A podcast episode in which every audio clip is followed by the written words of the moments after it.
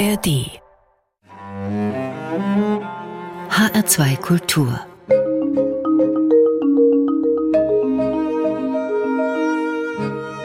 Doppelkopf Heute am Tisch mit Uwe Schweigkofler, Luftretter. Gastgeberin ist Andrea Seeger. Uwe Schweigkofler, Sie sind Leiter der Unfallchirurgie der Berufsgenossenschaftlichen Unfallklinik, kurz BGU in Frankfurt. Was ist das für eine Klinik?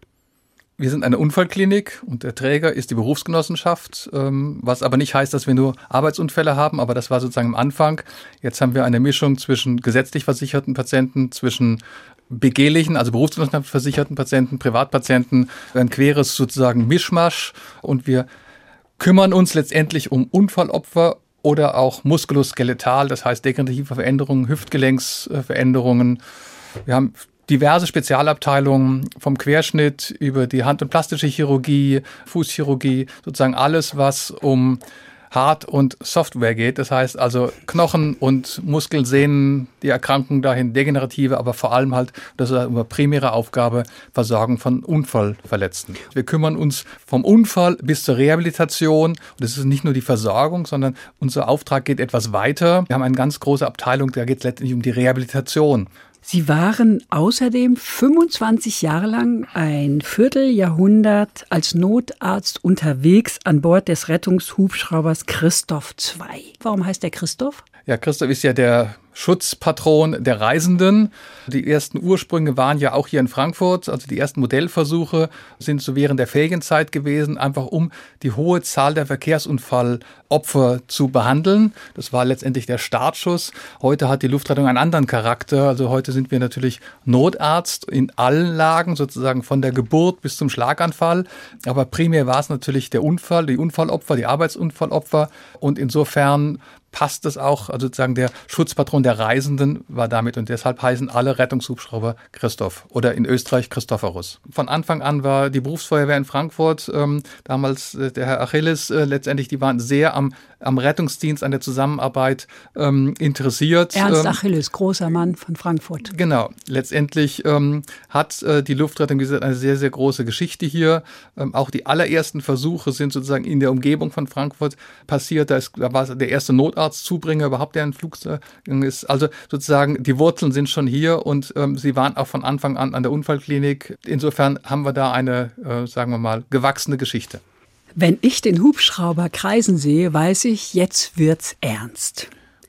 Wer fordert sie eigentlich an?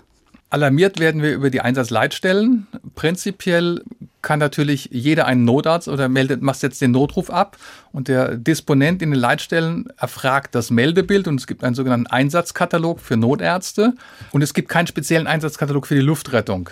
Aber es wird halt einfach berücksichtigt, ist ein Notarzt verfügbar, was sind die Vorteile. Die Luftrettung hat halt den großen Vorteil, dass sie einfach überregional einsetzbar sind und zum Beispiel, wenn ein Unfall auf der Autobahn passiert, da wird einfach die Luftrettung alarmiert, weil wir einfach ungebunden vom Verkehr sind und auch gezielt die entsprechenden Kliniken anfliegen können. Vom Gesetzgeber sind wir vorgesehen als ergänzendes Rettungsmittel.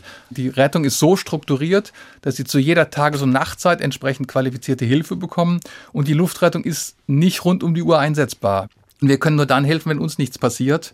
Und wenn sie nachts irgendwo landen würden und die Hochspannungsleitung nicht sehen, das wäre halt ein Desaster. Und aus diesem Grunde funktioniert die Luftrettung eigentlich von 7 Uhr morgens bis zum Sonnenuntergang. Entsprechend im Sommer länger, im Winter kürzer.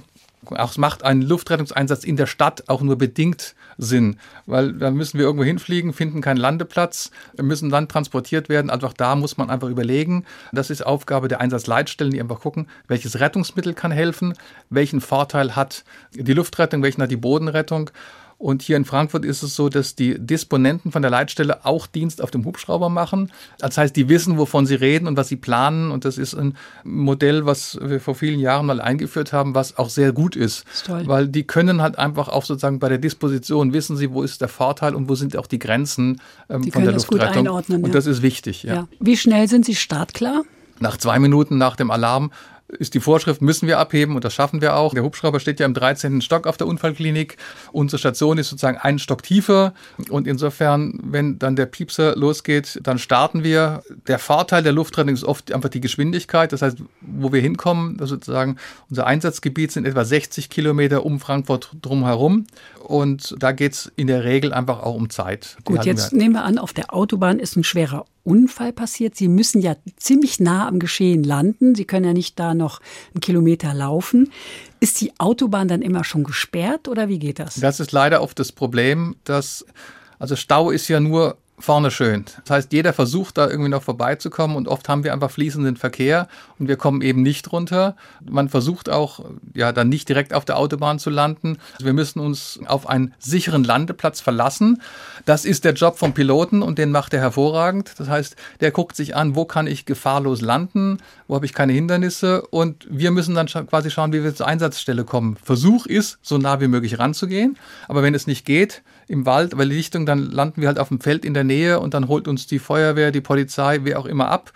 Wir haben auch schon quasi Anhalter gespielt, um irgendwo hinzukommen. Also es gibt alle Möglichkeiten oder man muss halt auch mal laufen. Alles das sozusagen ist gegeben. Wichtig ist, dass wir einen sicheren Landeplatz haben, so nah wie möglich an der Einsatzstelle. Aber der fließende Verkehr, gerade auf der Autobahn, ist ganz, und wir gehen nur dann runter, wenn halt der Verkehr sicher steht. Das heißt, wenn irgendjemand von unten bodengebunden meldet, die Autobahn ist dicht, es, Sie müssen sich vorstellen, es stößt jemand aus, wir sind beim Vorbeifahren, sozusagen touchiert nur leicht den Rotor, dann bleibt der Hubschrauber stehen und kann, ist einfach viel zu gefährlich, dann wieder zu starten. Also insofern sozusagen, da sind hohe Sicherheitsmarschen angesetzt und das behindert manchmal sozusagen den Ablauf. Uwe Schweighofler, Sie sind ein sehr erfahrener Arzt. Was machen Sie als erstes vor Ort? Als erstes vor Ort? Mhm also sagen wir mal so, der, Wichtigste ist sozusagen der Eindruck der ersten Sekunden. Das heißt, ich erfasse mit meinen Augen, was habe ich an, für eine Situation, was liegt vor, auch an ja, Gefährdung für mich und mein Team. Habe ich einen Patienten, habe ich mehrere Patienten, was ist überhaupt passiert? Da geht das Drama geht, ja schon los. Da geht das Drama los und dann geht natürlich auch, sagen wir mal, bei mir die Schublade auf von der einen oder anderen Erfahrung und dann sehe ich den Patienten. Und so der erste Eindruck ist oft das, was ähm, A, das Richtige ist irgendwann. Also sozusagen die erste Idee stimmt, bestätigt sich halt schon oft. Ähm, da habe ich einfach schon auch genug gesehen. Und dann geht es letztendlich an Patienten ansprechen, gucken, ob er reagiert, ist er kreislaufstabil, atmet er noch, ähm, hat er einen Pulsschlag. Das sind Sachen, die sozusagen innerhalb der ersten Sekunden und dann versuche ich einzuordnen, was hat der Patient, was gefährdet ihn. Wir arbeiten ja nach, sagen wir mal, Handlungsalgorithmen, die sich mittlerweile die, Medizin, die Notfallmedizin die etabliert sind. Gibt es das sogenannte ABCDE der Notfallmedizin. Also wir gucken erst nach dem Airway, atmet der Patient, hat dann freie Atemwege, ist der Kreislauf da und dann müssen wir entsprechend ihn so behandeln, dass wir das zuerst behandeln, woran der Patient, wenn wir ihn nicht behandeln würden, versterben würde. Jetzt sind da aber mehrere. Also zum einen bin ich ja nicht alleine, ich bin kein Alleindarsteller, sondern da sind noch ein paar äh, andere dabei. Da muss man sich kurz absprechen und dann muss man sagen, okay, du guckst dir den an, ich gucke mir den an. Wir gucken, was vor Ort ist. Wir also arbeiten. der Pilot ist dabei, Sie ja, sind dabei. Der Pilot sozusagen, wir fliegen zu dritt. Der Pilot bleibt an der Maschine. Ähm, der ist auch nicht medizinisch, der hilft uns natürlich sozusagen, wenn wir tragen müssen, sonst irgendwas. Aber es ist im Prinzip der Notfallsanitäter und der Notarzt. Aber ganz häufig arbeiten wir ja mit dem bodengebundenen Rettungsdienst zusammen. Äh, das heißt, da ist schon ein Rettungswagen vor Ort, oft ist auch schon ein bodengebundener Notarzt vor Ort. Dann muss man sich absprechen, aber wenn Sie als alleine als erstes dorthin kommen, sei es bodengebunden oder luftgebunden, müssen Sie halt einfach schauen, okay, wie viele Patienten haben wir, was ist es? Und dann kommt und dann die müssen Sie Triage. entscheiden, dann kommt die Triage, die ist bitter und wir sind natürlich glücklich, wenn wir sie A nicht machen müssen oder ja, wenn klar. wir einfach relativ klar ist, da ist noch einer, der schreit, der hat noch Luft und einer, der schreit nicht mehr, dann muss ich mich vielleicht eher um den kümmern. Dann kommt irgendwann der Punkt, wo man entscheiden muss, um wen man sich nicht mehr kümmert. Das möchte keiner aussprechen, das ist auch belastend, da gibt es auch keine klaren Regeln, aber das ist sozusagen Teil des Geschäfts, muss man ehrlicherweise sagen. Das ist nicht bei 90 Prozent der Einsätzen so, sondern das sind zum Glück auch eher die Seltenheiten. Aber das sind genau die Einsätze, die man nicht vergisst, wo man einfach weiß, okay, und dann ist es die Entscheidung, und es ist natürlich immer bitter, eine Entscheidung zu treffen, wo man sagt, okay, ich habe nicht genügend Ressourcen, um mich um alle gleich zu kümmern. Und ich kann nur hoffen, dass ich mich in den allermeisten Fällen richtig entschieden habe. Das weiß man weder davor und auch danach nicht unbedingt. Aber das ist das, was den Job ausmacht. Aber Sie können in den Spiegel gucken und das ist ja die Hauptsache. Das ist wichtig, deshalb gehört auch ein sogenanntes Briefing und Debriefing dazu. Das heißt, man muss drüber reden. Es gibt auch Leute, die haben genau da sozusagen in Anführungsstrichen ihren Schaden genommen, also aus dem Team der Retter. Das bleibt nicht in den Klamotten. Das heißt, man muss darüber reden. Ich mache jetzt seit ja, über 40 Jahren Rettungsdienst. Da sieht man viel, dann redet man, dann redet man das zu Hause mit der Familie, das, was man, man auf der Seele ist und so nach dem Motto, wir sind stark und äh, es tangiert uns nicht, das ist nicht so. Sondern natürlich äh, betrifft das einen, je näher, klar, Kinder eine ganz besondere Entität, wenn jemand da ist mit, ja, sage ich mal, 95, dann sagt man, okay, der hat vielleicht, ein, aber auch das ist schwierig zu machen. Aber kein Einsatz ist wie der andere. Und letztendlich gilt es, dass man nicht selbst daran Schaden nimmt. Ich kann nicht arbeiten, wenn ich die Schmerzen des Patienten verspüren würde, mhm. sondern ich muss dann professionell arbeiten und das geht genauso. Man muss danach auch verarbeiten, was man gesehen hat, was man gemacht hat, wie man mit der Situation umgegangen ist. Deshalb wird darüber geredet, auch strukturiert geredet, ganz klar. Und das gehört mit dazu nach einem schweren Einsatz, wenn man sich zusammensetzt. Was haben wir gut gemacht? Was war? Was belastet einen? Mhm. Was können wir das nächste Mal anders machen? Mhm. damit wir eben keinen Schaden nehmen. Fernsehserien mit coolen Luftrettern, die sind ja sehr beliebt. Meist kommen die Opfer glimpflich davon. Es gibt dann immer ein Happy End, ja, ganz schöne Bilder. Alles ist halb so wild. Wie viel Wahrheit steckt da drin? Naja, gut, also sagen wir mal so, es möchte natürlich gesehen werden bei Serien wie, was weiß ich, Medicopter, sonst irgendwas, dann springt man aus dem Hubschrauber und man sonst was. Okay, ganz so dramatisch ist es nicht. Es ist ein gewisser Teil, sagen wir mal, an Wahrheit dabei. Und zum Glück gehen ja auch die allermeisten äh, Einsätze so aus, dass man in gewisser Weise ein gewisses Happy End dabei hat. Äh, das muss man auch ehrlicherweise sagen. Eine Fernsehsendung, wo sie sozusagen nur Opfer zurücklassen würden, äh, die wird sich auch keiner angucken wollen. Äh, das ist auch nicht die Botschaft, die sozusagen dabei rüberkommen soll. Es ist also aber auch nicht ihre Realität. Ja, es ist auch nicht die Realität. Also ja. sagen wir mal so, bei uns ist es auch nicht nur blutrünstig und es gibt auch nicht nur die ganz schlimmen Sachen. Es gibt Situationen, da können wir auch lachen, ähm, sonst was. Und viele gehen davon glimpflich aus. Und da bleiben auch manchmal so abstruse Sachen da. Das hat ein Kollege von mir, der auch ganz lange geflogen ist, da hat nach irgendeinem Jahr ein Patient angerufen und eine Patientin hat aber die Frage war, wo ist eigentlich mein zweiter Schuh? Und er hat sich daran erinnert, dass er kam und einer von den Schuhen in den Bäumen hing, die in den Straßengraben äh, geflogen. Und die Frage war nur, wo ist mein zweiter Schuh? Nach einem Jahr. Das, nach einem Jahr, da muss man sagen, okay, das sind sozusagen Ausnahmesituationen, auch das gibt es. Aber es ist zum Glück nicht nur sozusagen Drama und sonst was. Das würde auch keiner aushalten, muss man ehrlicherweise sagen. Da mhm. ist schon auch viel, jetzt sage ich mal, professionelle Routine dabei. Aber es gibt halt ein paar Einsätze, die fordern einen. Die fordern einen physisch, die fordern einen psychisch, die fordern die kompletten Register der Notfallmedizin. Das sind auch die Einsätze, die man dann nicht vergisst. Ich weiß, Sie erzählen nicht gerne schlimme Fälle, aber es gab mal einen Fall, einen schweren Autounfall. Die Mutter vorne tot und die Kinder waren hinten eingeklemmt bei vollem Bewusstsein. Ja, das ist ein Einsatz, den ich natürlich nicht vergessen werde weil halt einfach die Gesamtsituation ein Drama ist. Aber wie Sie schon sagen, ähm, für die Betroffenen ist jeder Einsatz ein dramatischer Einsatz. Für uns im Professionellen gesehen längst nicht jeder, aber es gibt genau diese Einsätze, die wird man nicht vergessen. Und ich fahre, wenn ich irgendwo durch die Gegend fahre, ich erinnere mich dann oft, hier habe ich schon beim Hubschrauber gestanden, also sozusagen Lokalitäten und man hat dann schon das eine oder andere, die eine oder andere Geschichte dabei. Viele nett und schön und auch Dankbarkeit von den Leuten, dass man sozusagen es geschafft hat. Und das ist ja auch der Vorteil. Das Slogan in der Unfallklinik ist im Prinzip von der Rettung bis zur Rehabilitation. Wir hatten es mal neudeutsch schon gesagt, one face to the customer. Das heißt, wenn ich den Patienten draußen auf der Straße hole, sozusagen danach operiere, die Rehabilitation sehe und ihn danach auch nochmal sehe, dann hat man schon ein, eine etwas andere Bindung dazu. Und da gibt es schon auch Ergebnisse, wo man sagen muss, ja, da ist das ist schön zu sehen, wie es sich entwickelt hat. Die gibt es halt einfach auch. Die meisten Patienten kennt man nicht, sieht man auch danach nicht mehr, aber wenn man sozusagen einen Patienten hat, wo man von Anfang bis Ende das sieht und dann, wenn man Glück hat, auch für alle Beteiligten ein gutes Ergebnis bei rausgekommen ist, dann ist es natürlich auch eine sehr schöne und befriedigende Sache. Apropos Lokalität, gewünscht haben Sie sich Wish You Were Here von Pink Floyd. Warum diesen Titel? Ja, der Titel ähm, spricht schon so ein bisschen das aus, was eine Situation, eine gewisse Ruhe. Also eins der schönsten Momente, wenn man fliegt mit dem Hubschrauber, wenn man zurückkommt, so gegen Sonnenuntergang und dann über die Skyline fliegt, das ist eine Sache, da müssen andere viel Geld dafür zahlen. Das habe ich viele Jahre umsonst bekommen. Genauso ein Lied dazu, dass man einfach sagt, ja, diese Situation hier genießen können, das passt dazu.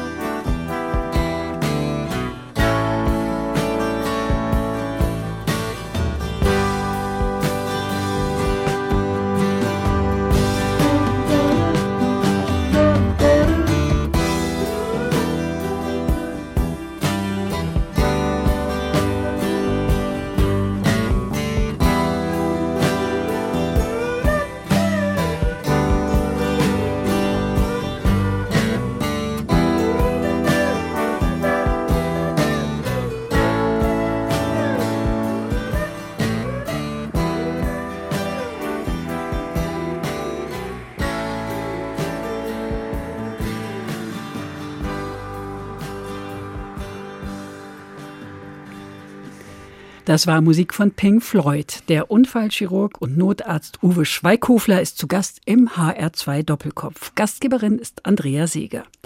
Den HR2 Doppelkopf Gespräche mit Menschen, die etwas zu sagen haben, gibt es täglich von Montag bis Freitag in HR2 Kultur und in der App der ARD Audiothek.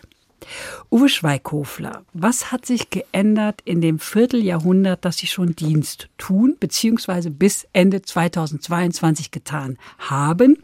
an Bord des Rettungshubschraubers Christoph II. Sagen wir mal so, es ist zum einen technischer geworden. Es sind viele Sachen drin, die mehr Sicherheit bieten. Sagen wir, es hat ganz normal angefangen. Am Anfang gab es, ich will nicht sagen, ein gemeinsames Paar Schuhe und eine Jacke. Und mittlerweile hat jeder im Prinzip eine persönliche Schutzausrüstung für 1000 Euro berechtigt. Ähm, aber sozusagen, da hat sich viel verändert. Früher ist der Pilot geflogen, ähm, heute wird eine Checkliste abgearbeitet, man macht ein Briefing, ähm, sozusagen, es ist insgesamt sehr, sehr gut. Wir haben früher noch die, auf die Karte geguckt und heute ist natürlich äh, das GPS ähm, sozusagen drin. Also da hat sich schon viel verändert. Aber auch im Spektrum der Medizin hat sich ein bisschen was verändert. Früher war Christoph II ein, ja, zu 80 Prozent chirurgischer Hubschrauber. Das liegt nicht dran, weil vor allem Unfallchirurgen dort fliegen, weil wir halt dort stationiert sind, sondern unser Einsatzspektrum hat sich so entwickelt. Und mittlerweile haben wir natürlich viel mehr Einsätze weil wir die Notarztversorgung mit sicherstellen. Der Anteil an internistischen Erkrankungen, an neurologischen Erkrankungen ist höher geworden. Der Oder mal eine Schwangere, die Sie abholen? Kommt auch gelegentlich vor. Allerdings entbinden wir nicht wie in gewissen Fernsehserien im Hubschrauber, sondern wenn der Notarzt der Dienst hat und da sind sie alle geschult, schlau sind, wissen sie, da oben können wir nicht entbinden, im Hubschrauber haben wir keinen Platz drin. Dann begleite ich die werdende Mutter und ich kann mich an zwei sozusagen Geburten dann äh, erinnern, die wir im Rettungswagen dann sozusagen über die Bühne gebracht haben. Im ist da mehr Platz im Rettungswagen? Ja, da ist deutlich mehr Platz als im, im Hubschrauber. Und im Hubschrauber kann ich auch nicht einfach stehen bleiben. Im Rettungswagen kann ich an den Straßenrand fahren und habe dann in Anführungsstrichen Ruhe und es schaukelt nicht. Ich müsste dem Piloten sagen, sonst lande mal bitte. Und das ist Sache, die wir von Anfang an auch die ganze Zeit den, den neuen Kollegen haben, guckt euch den Patienten an, ist er stabil? Es macht keinen Sinn, sozusagen zu starten und dann über dem Taunus irgendwie festzustellen, okay, jetzt muss ich was machen und im Hubschrauber hat man, obwohl das ja jetzt schon ein sehr, sehr großes Modell ist im Vergleich zu den Anfangsjahren, also in den ersten Maschinen, in denen ich geflogen bin, hatte man ähm, den Patienten quasi zwischen den Beinen da hatte man kaum Platz und jetzt ist es sozusagen in Anführungsstrichen schon luxuriös. Es sieht immer noch klein aus, sozusagen, wenn der Beobachter oder der Besucher sich das anguckt, dann denkt er, oh, da ist ja kein Platz drin. Ich sage, oh, ganz viel Platz hier mittlerweile drin. Für einen Patientenplatz. Für einen Patienten drin. Wir hatten in den alten Maschinen, in den neuen nicht mehr. Im Prinzip gab es noch eine sogenannte NATO-Trage. Man hat auch mal zwei Patienten transportieren können, aber sie können sich nicht um zwei Patienten kümmern. Das macht auch keinen Sinn. Also mittlerweile fliegen wir einen Patienten und dafür hat man Platz aber auch der Platz ist, sagen wir mal, beschränkt. Sie kommen gerade mal, wenn der Patient sozusagen durch diesen Tunnel und im Hubschrauber nach vorne geschoben wird, kommen sie so vom Kopf bis an den Bauch, an die Beckenregion gerade ran. Weiter unten kommen sie nicht dran. Also da ist man schon sehr limitiert und wir sind im Hubschrauber angeschnallt, denn es kann sein, dass ein Vogel kommt, dann muss der Pilot ein Ausweichmanöver machen, weil den Zusammenstoß mit dem Vogel ist alles andere als spaßig. Und wenn wir da nicht angeschnallt wären, würden wir halt hinten durchfliegen. Das heißt, wenn ich mal, weil es die Situation erfordert, mich abschnallen muss, muss ich dem Piloten sagen, dass er es weiß. Und wir versuchen natürlich genau solche Situationen, wo wir während des Fluges viel machen müssen, zu vermeiden. Und insofern laden wir auch die ganz kritischen Patienten nicht einfach sagen, das ist zu riskant, wir müssten zu viel machen. Und dann muss man manchmal auch entscheiden, dass man dann auch den anderen vor Ort erklären, warum entscheide ich mich jetzt dagegen, den Vorteil der Luftrettung zu nutzen, aber es gibt auch da einfach Grenzen, wo ich sagen muss, okay, ich kann den Patienten dort nicht behandeln. Also was können Sie machen? Beruhigungsmittel spritzen, Blut stoppen? Ah, ich kann schon ziemlich viel letztendlich darin machen, aber man muss ehrlicherweise sagen, Ziel ist es, den Patienten transportstabil zu machen und wenn ich ihn intubieren muss, also einen, einen Schlauch in die Luftröhre einführen, das mache ich nicht im Hubschrauber, das mache ich davor. Wenn ich ihm eine Drainage legen muss, um sozusagen Luft aus dem äh, Raum zwischen der Lunge oder Blut dort abzulassen, dann mache ich das davor.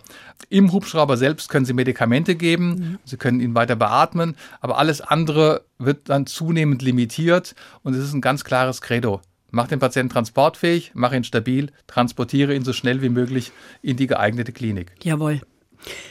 Sie sind Vorsitzender auch des Fördervereins Christoph II und werden das auch bleiben, so wie ich gelesen habe. Was sollte sich denn dringend ändern in der Luftrettung? Also sagen wir mal so, den Bestand der Luftrettung und äh, die Sinnhaftigkeit dieses hoch hochtechnischen, spezialisierten Systems. Das muss man einfach erhalten. Es kostet Geld und man muss einfach auch über die Sinnhaftigkeit des Einsatzes darüber nachdenken. Also letztendlich machen wir im Rettungsdienst, und das ist so bitter es sich anhört, längst nicht mehr alle Einsätze sind wirklich so, dass man sagt, sie sind dringend indiziert. Da wird viel, jetzt könnte ich provokant sagen, Sozialarbeit gemacht.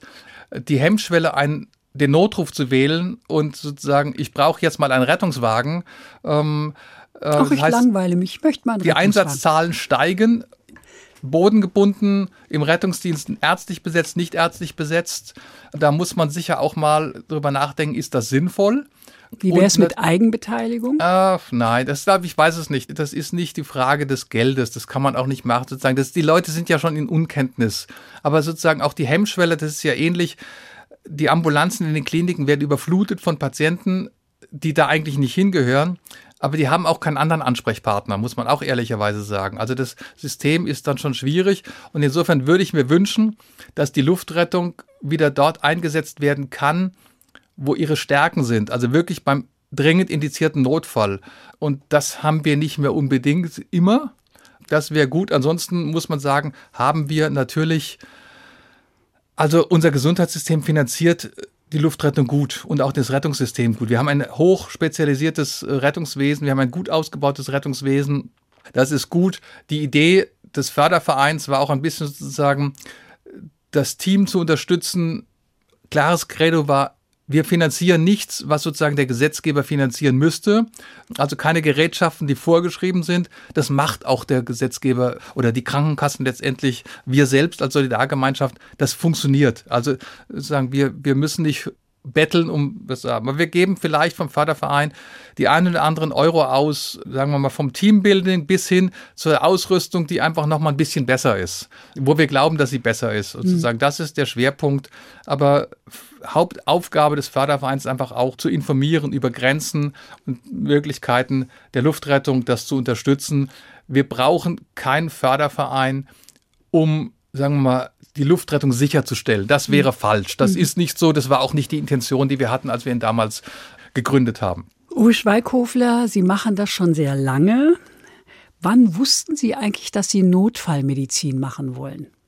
Schon als Kind? Nicht ganz als Kind. Ich bin irgendwann in die Jugendfeuerwehr. Das Sie sollen der Feuerwehr schon sehr früh geholfen haben. Genau, ich bin auf dem Dorf aufgewachsen. Da war man entweder im Roten Kreuz in der Feuerwehr, im Gesangverein oder im Sportverein. Sie, Sie ich zur bin, Feuerwehr Ich bin gezogen. zur Feuerwehr gekommen, habe mich dort auch so ein bisschen um, äh, also sozusagen dann eher die weiße Schiene, das heißt so ein bisschen Verletzten, sonst was war da auch schon eine Sache. Damit habe ich angefangen und dann habe ich letztendlich Zivildienst gemacht und den Zivildienst habe ich im Rettungsdienst gemacht. Wo sonst? Wo sonst. Ähm, und danach war für mich klar, dass das der Weg ist, den ich gehen möchte.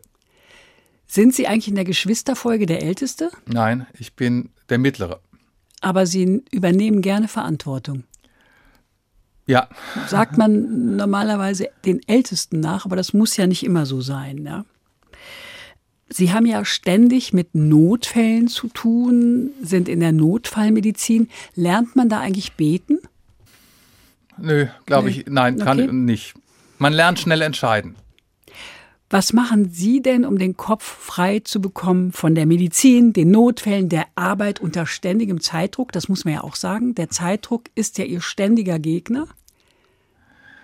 Also ich versuche ihn nicht zum Gegner werden zu lassen, weil da verliere ich, das ist ganz klar, sondern man lernt dabei, sagen wir mal, die Situation zu genießen, die schön ist, ähm, die Zeit zu genießen, die schön ist und äh, wenn ich mit dem Fahrrad nach Hause fahre, dann sehe ich das auch und sozusagen, ich gucke in die Landschaft, genieße die Natur und das ist das, um den Kopf frei zu bekommen. Das reicht Ihnen schon. Ja. Auf dem Land, wissen wir alle, fehlen Ärztinnen und Ärzte. Gibt es in der Notfallmedizin genügend Nachwuchs? Nein, es gibt ganz häufig ähm, unbesetzte Notarztstandorte. Es fehlt Personal auch dort.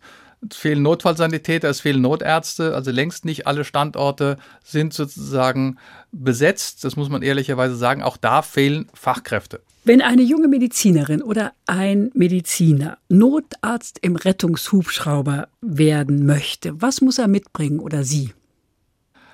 Sie müssen belastbar sein. Also wir zwingen keinen, das zu machen. Das ist das. Nein, die kommen von sich aus. Genau, aber äh, das ist ganz wichtig. Es gibt auch Kollegen von, das gehört dazu, das ist mit das Credo in der Unfallklinik, wir sagen, okay, es kann keiner das versorgen, wenn er nicht weiß, worum es geht. Also die sollen schon vor Ort gesehen haben, wie es funktioniert, aber es wird keiner gezwungen. Wer das nicht mit Spaß macht, der macht keinen guten Job. Die Leute müssen lernen äh, und müssen mitbringen, sozusagen Entscheidungen zu treffen und zu denen zu stehen. Das können Fehlentscheidungen sein, das gehört dazu, aber das ist das, was die Leute lernen müssen. Und sie müssen, sagen wir mal, schnell entscheiden. Das ist das, was wir lernen, das ist das, was auch das Reizvolle dabei ist. Und ja, die Empathie für die Mitmenschen, das ist das, was ich von den Leuten verlange. Das ist halt kein 9-to-5-Job. Ein großes Feld ist auch die Katastrophenmedizin. Auch da sind Sie involviert, Uwe Schweighofler. Bevor wir gleich drüber sprechen, hören wir noch eine Musik und zwar von Adele, Take It All. Warum diesen Song? Naja, wie der Titel schon sagt, nimm das, was sozusagen, nimm es auf, äh, was da ist, was gegeben ist, was sozusagen spiegelt so ein bisschen auch. Das ist auch ein Lied, was ich da höre. Wenn ich dann mit dem Fahrrad nach Hause fahren würde und dabei Musik hören würde, dann wäre das sozusagen, ich sage mal, steig vom Fahrrad ab, ich laufe durch die Gegend, mache ich natürlich nicht, weil ich genieße die Natur, aber das ist sozusagen, ich sitze auf der Bank, gucke runter und dann würde ich das sehen, okay, das ist ein Lied, das das beschreibt. Didn't I give it up?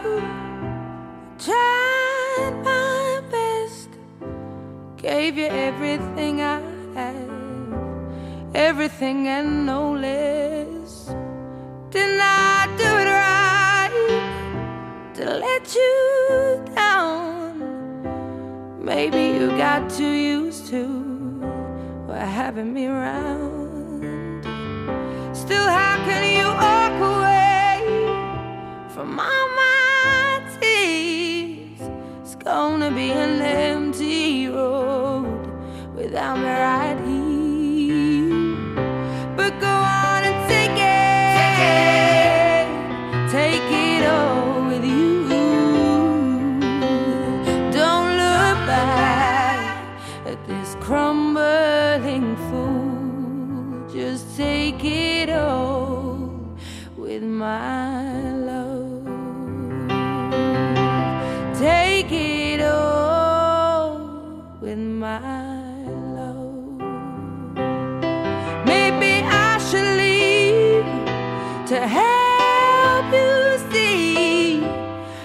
nothing gets better than this, and this is everything we need. So is it over? Is this really? You're giving up so easily. I thought you loved me more than this, but go on, go on and take it, take it all with you.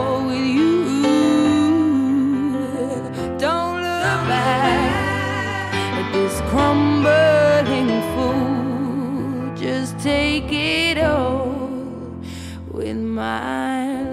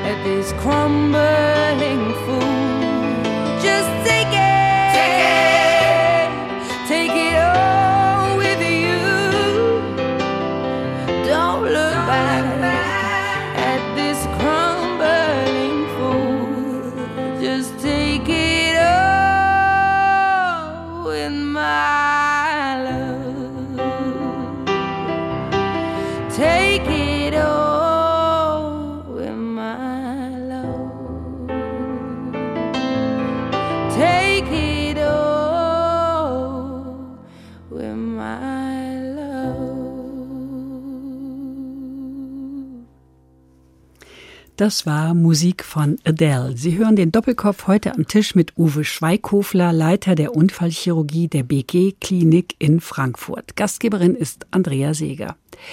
Den HR2 Doppelkopf können Sie jeden Werktag hören in HR2 Kultur und in der App der ARD Audiothek. Ich zitiere mal einen Satz von Ihnen. Es gibt nichts Schlimmeres, als daneben zu stehen und zuzusehen, obwohl man helfen könnte. Geht Ihnen das immer so? Ja, nicht nur in der Medizin. Das heißt, wo noch? Naja, wenn sich jemand abmüht, einen Kinderwagen die Treppe hochzuziehen, die Tür äh, nicht eingebaut bekommt, ein Regal nicht aufgestellt bekommt. So bin ich erzogen worden irgendwie, das gehört für mich dazu. Ähm, Sie sind ein guter Mensch. Weiß ich nicht, ob ich ein guter Mensch bin. So stelle ich mir jedenfalls gute Menschen vor. Helfen ist ja oft nicht so leicht, wie man sich das vorstellt. Ja, manche Leute wollen sich nicht helfen lassen. Das haben Sie erfahren müssen bei der Tsunami-Katastrophe in Thailand. Was war daran so schwierig? Naja, es gibt halt leider, ähm, sagen wir mal, Regularien, Partikularinteressen, Politik, die einfach der Umsetzung der Hilfe manchmal im Wege steht. Weil man darf nicht, man soll nicht. Das ist manchmal schwierig und da fehlt einem so ein bisschen, ah, da ist man, das kann doch nicht wahr sein, das, das ist doch nicht berechtigt. Sind Sie hingeflogen? Wir hatten damals, ging zusammen, ging aus, äh, eine Kooperation mit der Condor und der leitenden Notarztgruppe aus Frankfurt und dann sind wir mit vielen auch von der Klinik dorthin geflogen, mit Leuten von der Berufsfeuerwehr und haben dort versucht zu helfen. Und letztendlich haben wir einen Rücktransport organisiert. Und das war auch mit eins der ersten. Ähm, wir haben darüber einen Artikel geschrieben. Letztendlich einer meiner ersten wissenschaftlichen Artikel. Da ging es sozusagen schnelle Hilfe im Ausland. Die im Ministerium, die sozusagen das organisiert hatten, hatten ähm, uns einfach in Frankfurt vergessen. Nämlich, wie kann das sein, dass man uns vergisst? In Frankfurt? Wie wir- kann man Also nicht, das? dass man Frankfurt vergisst, aber sagen wir mal so, wir sind ein großes Drehkreuz, wir haben sonst was, das war schon ein bisschen, aber das war genau das Problem. Es gibt Regularien, all diese Sachen und da stehen wir uns manchmal, sei es in Deutschland, sei es in Europa, ein bisschen im Weg. Und damals war es halt auch so, dass der Pilot, und das war der Chefpilot der Condor, gesagt hat, ich muss jetzt starten, weil wenn ich jetzt nicht starte, verletze ich die Ruhezeiten, dann verliere ich meine Lizenz, sonst irgendwas. Das war in der Situation damals schlicht und einfach sozusagen doch eigentlich unverständlich. Das hat ja gute Gründe, ähm, auch so wie es jetzt in der Luftrettung ist. Der Pilot ist an Ruhezeiten und sowas gebunden, weil es halt einen gewissen Sicherheitsaspekt macht. Aber manchmal wird Hilfe dadurch nicht unbedingt einfach umsetzbar. Aber das hatte damals ja sein Gutes, denn daraus entstanden ist das Kriseninterventionsteam KIT. Was hat es damit auf sich? Na gut, wir haben damals versucht, sozusagen aus einer improvisierten Hilfe das etwas strukturiert zu machen. Das heißt, eine von der Meldekette von Leuten, die dazu bereit sind, zu gucken, habt ihr einen Ausweis, seid ihr geimpft, habt ihr einen Impfausweis da, haben wir Material da. Wir sind damals sozusagen, haben quasi Kartons zusammengepackt mit Hilfsgütern und die wurden dann so ein bisschen strukturiert. Und es gibt ja ganz viele mittlerweile auch Hilfsorganisationen und anderen, die einfach genau diese Hilfe strukturiert versuchen, weil es kann nicht sein, dass man irgendwo hinkommt, sei es in Deutschland oder irgendwo in der Welt und letztendlich anstatt zu helfen, selbst eine Belastung wird. Das heißt, man muss selbstversorgend sein und das funktioniert nur mit einer gewissen Struktur. Und dann hat zum Beispiel Europa, die, es gibt ähm, sozusagen Civil Protection, da gibt es sozusagen Absprachen, wie man miteinander redet, was man macht, wie man sich versorgen muss. Und das ist letztendlich in dieser Zeit auch so ein bisschen entwickelt, dass man einfach, dass es nicht improvisiert ist und alle haben es gut gemeint. Aber gut gemeint heißt nicht unbedingt gut gemacht. Und das sozusagen war so ein Anstoß dazu, das so ein bisschen zu strukturieren und zu gucken, was hat man für Ressourcen, wie kann man die einplanen. Und wer ruft jetzt KIT? Also letztendlich war es so, muss man sagen, waren wir im Auftrag des Bundesministeriums für das Äußere sozusagen beauftragt worden. Man braucht ein Mandat, man kann ja nicht einfach nur irgendwie hin, wenn es eine offizielle ist und dann ist es wiederum schwierig. Also letztendlich geht es über die europäischen, da gibt es in, in Brüssel letztendlich so eine Zentrale, über die sozusagen internationale Hilfegesuche ankommen und da muss natürlich einfach auch berücksichtigt werden, wie ist die Situation vor Ort, was kann man machen, wie gefährlich ist das Ganze, wird überhaupt um Hilfe angefragt. Aber Sie hatten noch vor der offiziellen Gründung 2006 Ihren ersten Einsatz. Ja, letztendlich, genau. Was war passiert? Was war passiert? Es hat einer angerufen und hat gesagt, hier könnt ihr irgendwie helfen und der eine kannte einen, der nächsten und dann plötzlich hat jemand sozusagen kam sozusagen so eine Hilfsaktion, weil das einfach so ein unfassbares Ereignis war. Was war denn der erste Einsatz? Also letztendlich war der Tsunami sozusagen. Ach so, ich meinte jetzt Israel und die Hisbollah, wo die eine Million Menschen auf der Flucht waren. Letztendlich hat die Botschaft im Damaskus sozusagen gesagt, es kommt jetzt eine große Flüchtlingswelle, wir können nicht mehr. Und dann sind wir relativ schnell und wir hatten halt kurz davor den im Ministerium sozusagen mal nach Frankfurt eingeladen und gezeigt, dass es uns gibt und was wir können. Und dann hat er uns mal auf die Probe gestellt. Und das haben wir dann auch äh, entsprechend, sind einfach mit vielen Leuten dorthin geflogen, haben versucht, Struktur sozusagen dort reinzubringen und entsprechend, und das war jetzt nicht die herausragende Medizin, die wir letztendlich machen mussten, sondern es ging darum, Leute anzusprechen, mit denen zu helfen, sozusagen zu organisieren. Und das war sozusagen einer der großen, aber auch letztendlich muss man auch ehrlicherweise sagen, einer der letzten dann irgendwie. Dann ist es halt so ein bisschen, also es ist nicht so, dass diese Teams, es gibt jetzt auch in anderen, ähm, an anderen Regionen sozusagen solche Teams, aber der Einsatz für diese Teams ist dadurch, dass auch andere Strukturen sich geschaffen haben, Bündnisaktion Deutschland hilft oder so, wo einfach auch mittlerweile nachorganisiert wurde. Also die KIT-Teams selbst, die wir anfänglich mal hatte, haben auch nicht die großen Einsatzfrequenzen und sind vielleicht auch nicht mehr zeitgemäß. Wir leben ja in sehr unsicheren Zeiten. Wenn wir nach Frankreich gucken, die hatten ja ganz viele Terroranschläge und die Franzosen hat es hart getroffen, aber die waren gut vorbereitet. Da gibt es den sogenannten weißen Plan. Was hat es denn damit auf sich? Ja gut, das ist genau das. Wir versuchen eine Struktur zu schaffen, um in Krisensituationen, und der ist sehr umfassend, der nimmt halt Apotheken, Hausärzte, alles sozusagen Krankenhäuser, die Feuerwehr ist dort militärisch oder paramilitärisch organisiert. Das ist sozusagen der Plan Blanche, der sozusagen das alles zusammenfasst. Und wir haben mittlerweile genau solche Katastrophenpläne natürlich auch.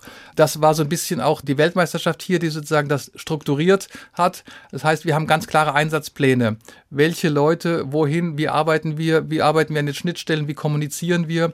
Es gibt das Traumanetzwerk ähm, der Unfallchirurgie in Deutschland, wo einfach die Kliniken miteinander verbunden sind, wo wir Kapazitäten haben, wo wir wissen, wie wir uns gegenseitig gegenseitig helfen können. Also es ist einfach mittlerweile eine Struktur im Sinne der Katastrophenvorbereitung gekommen, dass wir einfach wissen, wie können wir, wenn wir einen Massenanfall von Verletzten oder Kranken haben, darauf reagieren? Flugzeugabsturz hier Frankfurt, ja, genau. also das ist ja alles genau. durchaus vorstellbar ja. und noch vieles andere mehr. Das gibt dann viele Verletzte im schlimmsten Fall und auch Tote. Wie ein solcher Katastrophenfall dann funktioniert, das müssen die Helferinnen und Helfer ja üben. Und um das zu üben, muss man ja eine Klinik freiräumen, man, man braucht ja Mittel. Üben Sie das? Ja. Beruhigen ähm, Sie uns doch jetzt mal. Ja, machen wir. Auch da wird viel Geld in die Hand genommen, muss man ehrlicherweise sagen. Also wir haben ähm, vor ein paar Jahren eine Full-Size-Übung. Das heißt, wir haben Patienten bis in den OP reingemacht. Das heißt, wir haben die OP-Säle geschlossen, bis auf sozusagen zwei Säle von unseren elf Sälen, die Notfallprogramm gemacht haben und haben mit allen Beteiligten von der Verwaltung, dem Pflegedienst, die Ärzte sozusagen das durchgespielt, den Patienten uns bringen lassen bis in den OP und dann stand halt ein Team, die, die sozusagen die OP simuliert haben, ja ein Verletzungsmuster gehabt und die waren dann halt für eine Stunde, die sie gebraucht hätten, auch durften sie nicht mehr mitspielen. Das hat viel Geld gekostet, aber es hat auch viele Erkenntnisse gegeben und genau diese Übungen passieren immer wieder. Die Stadt Frankfurt macht regelmäßig angekündigt, aber auch unangekündigte Katastrophenübungen in den Krankenhäusern, die genau diese Katastrophenpläne überprüfen sollen. Das heißt, wir versuchen das. Das macht zum Beispiel auch Berlin ganz ausgeprägt. Da wird eine Situation, kriegt ein Krankenhaus einen Anruf, so jetzt kommen zu euch 70 Verletzte. Macht was. Und die kommen dann halt auch wirklich. Und dann stellt man fest, ob es funktioniert oder auch nicht. Da hat sich viel entwickelt. Und das läuft hier auch? Ja, das äh, wird hier auch in Frankfurt. Das ist so ein bisschen, sagen wir mal, auch eine der Sachen, die unter Covid etwas gelitten hat. Das heißt, klar, da konnten wir es nicht machen nebenher, nicht. aber das fängt jetzt auch wieder an. Also jedes Frankfurter Krankenhaus, was in der Notfallversorgung beteiligt ist, muss einmal im Jahr, spätestens alle zwei Jahre, eine solche Übung machen. Da gibt es Übungsbeobachter, das wird sozusagen genau dann aufgearbeitet und geguckt, okay, wo haben wir noch Optimierungspotenzial. Können wir eigentlich was von Israel lernen oder anders? Was können wir von Israel lernen? Einem Land, was ja dauernd Krieg, Terror, Anschläge. Also sagen wir so, wir haben uns natürlich auch im Rahmen der Vorbereitung unserer Katastrophen waren Kollegen auch in Israel, weil die einfach eine Situation haben, die immer wieder genauso vorkommt. Das heißt, schnelles Reagieren nicht lange diskutieren, sondern wir haben gesagt, also ihr kriegt jetzt 50 Patienten. Wie ihr die behandelt, ist euer Problem, müsst ihr lösen. Also diese Sachen auf eine Ausnahmesituation zu reagieren, lernt man von Ländern, in denen das leider gang und gäbe ist. Sagen wir mal, den schwerverletzten Versagung, die Verletzungen, Schuss- und Stichverletzungen, das sehen Sie in Südafrika. Das heißt, die Leute haben dort viel mehr Erfahrung damit, als wir, wir sehen die zum Glück deutlich seltener. Und gerade Terror und solche Terroropfer sehen die halt leider in Israel öfter. Und sozusagen die Strukturen haben wir uns angeguckt. Wie reagieren die da drauf? Und davon können wir lernen. Wir haben gerade schon drüber gesprochen, das kostet viel Geld und das Geld wird auch bereitgestellt, so habe ich Sie jetzt verstanden. Könnte es mehr sein? Ja, es könnte mehr sein und ähm, sagen wir mal so, unser Gesundheitssystem knappst an allen Ecken und das lesen wir immer wieder. Also Krankenhäuser sind von Insolvenz bedroht. Das sind natürlich die Rubriken, wo am ehesten gespart wird. Das muss man ehrlicherweise sagen. Natürlich ist die Gesundheit, die hoffentlich nie eintreten wird, damit wird kein Geld verdient. Da wird damit auch nie Geld verdient werden. Aber Schulung von Personal, Materialvorhaltung, die nicht produktiv ist, kostet Geld. Und wenn der Geschäftsführer sagt, er muss 10 Millionen einsparen, dann wird er am ehesten an der Stelle sparen, außer der Gesetzgeber schreibt es ganz klar vor. Und die Vorgaben, was an Vorhaltung zu machen ist, da haben wir sicher noch Optimierungsbedarf. Es gibt also noch viel Luft nach oben, wenn ich Sie richtig verstehe. Mit dem Willen von engagierten Medizinern allein ist es nicht getan. Diese Präventionsaufgabe, was es ja ist, braucht Geld und Ressourcen. Wir brauchen, glaube ich, jetzt erstmal Entspannung. Das ist ja schon harter Stoff, finde ich. Einen Musiktitel haben wir noch, nämlich Take Five von Dave Brubeck. Was verbinden Sie damit? Abends gemütlich an der Bar sitzen, den Tag Revue passieren lassen, das verbinde ich damit. Bevor wir das jetzt hören, sage ich danke, Uwe Schweighofler, dass Sie sich Zeit genommen haben für dieses Gespräch. Ich weiß, Zeit ist etwas, was Sie so gar nicht viel haben. Deswegen bin ich sehr froh, dass wir dieses Gespräch führen konnten über Medizin im Notfall. Danke Ihnen fürs Zuhören, sagt Andrea Seeger.